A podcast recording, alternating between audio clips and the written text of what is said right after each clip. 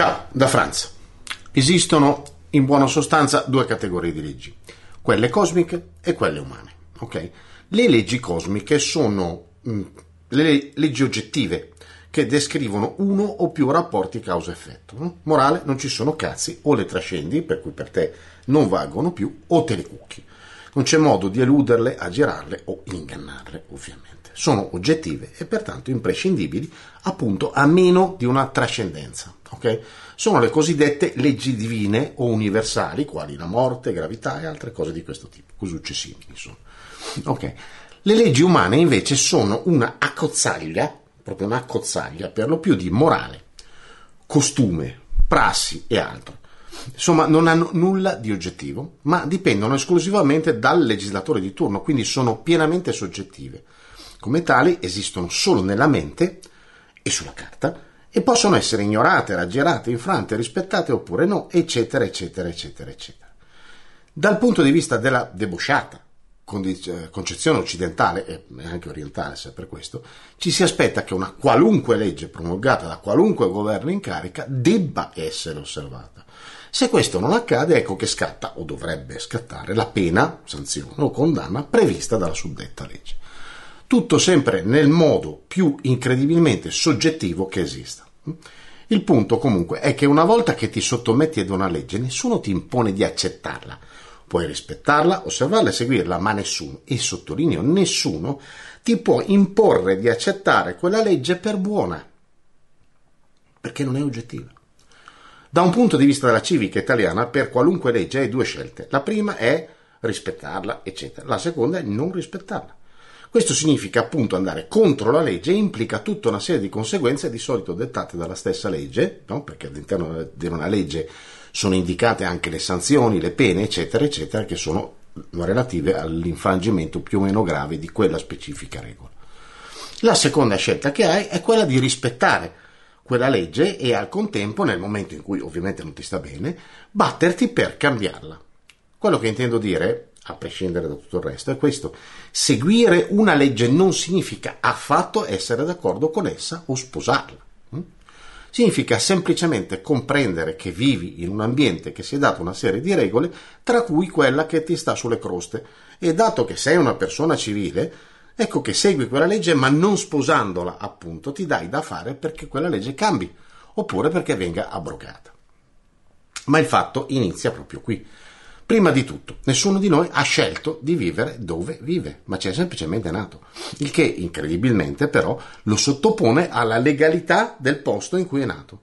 Non ha avuto, non ha la possibilità di scegliere, deve rispettare il corpus legale di quel luogo anche se non ha mai scelto di viverci. Certo, può andare da un'altra parte, ma intanto lì c'è nato e lì rimane. Poi c'è tutto il discorso sulla morale, che insieme alla legge umana ha anch'essa un'intensa influenza su quello che un individuo può o non può fare, la moralità, la morale, eh? Anche se nessuno ha mai scritto gli articoli che descrivono questo codice e anche se questo codice cambia in continuazione, cioè in ragione di 10 volte al minuto a seconda di quello che gira per aria in quel momento. E infine abbiamo la coscienza civica, anch'essa deputata a fornire tutta una serie di binari entro i quali le nostre azioni sono concesse oppure no. Ora, il signor Martin Luther King ha avuto il merito incredibile di far sollevare un'intera nazione contro il razzismo, creando i presupposti perché ci fosse almeno una lotta sull'argomento. Le leggi sull'apartheid, quelle di segregazione razziale, erano scritte e incontrovertibili, ma lui, con tutta una serie di atti di incredibile forza e coscienza, è riuscito a far sì che un'intera fetta della popolazione americana, cioè quella di colore, avesse il coraggio di sollevarsi in massa contro delle leggi ingiuste, si mettesse in lotta contro di esse e si ribellasse nei loro confronti fino a far partire quel meccanismo, peraltro tuttora in moto e senza, tutt'altro che concluso, che porterà, almeno si spera, eh, prima o poi alla scomparsa di quell'aberrazione schifosa che è il razzismo. Ora io invito a questa riflessione. Cosa sarebbe accaduto se non ci fosse stato il signor King e se le persone di colore non avessero preso in mano la propria vita e la propria libertà andando direttamente contro delle leggi ufficiali in quanto ingiuste? Niente, non sarebbe accaduto niente, quantomeno non nei tempi in cui è effettivamente accaduto ciò che è accaduto. Prendiamo un altro esempio, anch'esso molto conosciuto, Robin Hood. Robin Hood, scusate. La storia ormai straconosciuta di quel ladro che prendeva i ricchi, cioè lo sceriffo, per darlo ai poveri, cioè al popolo affamato, ancora una volta opponendosi a delle leggi ingiuste. Ok? In entrambi questi casi, ma anche in tutti quei casi in cui un popolo si è opposto a leggi inique, quello che c'era prima era la legge. Ok? Una legge non accettata, ma sicuramente imposta e che per un certo periodo è stata accolta come da rispettare un di, da un sacco di persone. Ok? Poi una certa coscienza, risvegliata dall'eroe o dal Wallace di turno, ha reso possibile il pensiero che quella legge fosse da cambiare, nonostante il governo chiaramente non fosse della stessa idea. Eppure interi popoli, nel corso della storia umana, ad un certo punto hanno preso dei governanti corrotti, inetti o anche semplicemente cialtroni e li hanno defenestrati, interrompendo così una legislatura che non andava bene per quello stesso popolo. Occorre sempre fare forza su un governo, non si capisce perché, ma è così. Occorre sempre fare forza su un governo perché cessi di comportarsi in un modo che il popolo considera iniquo. Ed è per questo che nel corso della storia, da sempre, ogni governo fa di tutto per far digerire al popolo le proprie porcate, in modo che mai quello stesso popolo si ricordi che il potere, sotto tutti i punti di vista, è suo e non di chi governa.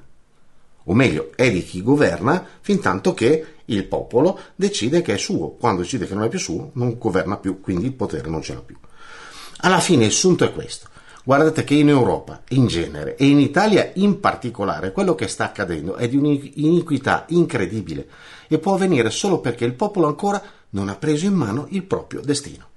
E se non ci sta riuscendo è perché a furia di rincoglionire le persone con massicce dosi di social, televisione di regime, cultura di livello infimo e moralismo dei più beceri, con la consapevole quanto interessata, ovviamente, connivenza del potere religioso e di tutta una serie di personaggi pubblici che cavalcano la, la, ovviamente la forza del più forte, eh? la consapevolezza individuale, quella consapevolezza individuale senza la quale nessun risveglio è possibile, sta per essere spenta in modo completo.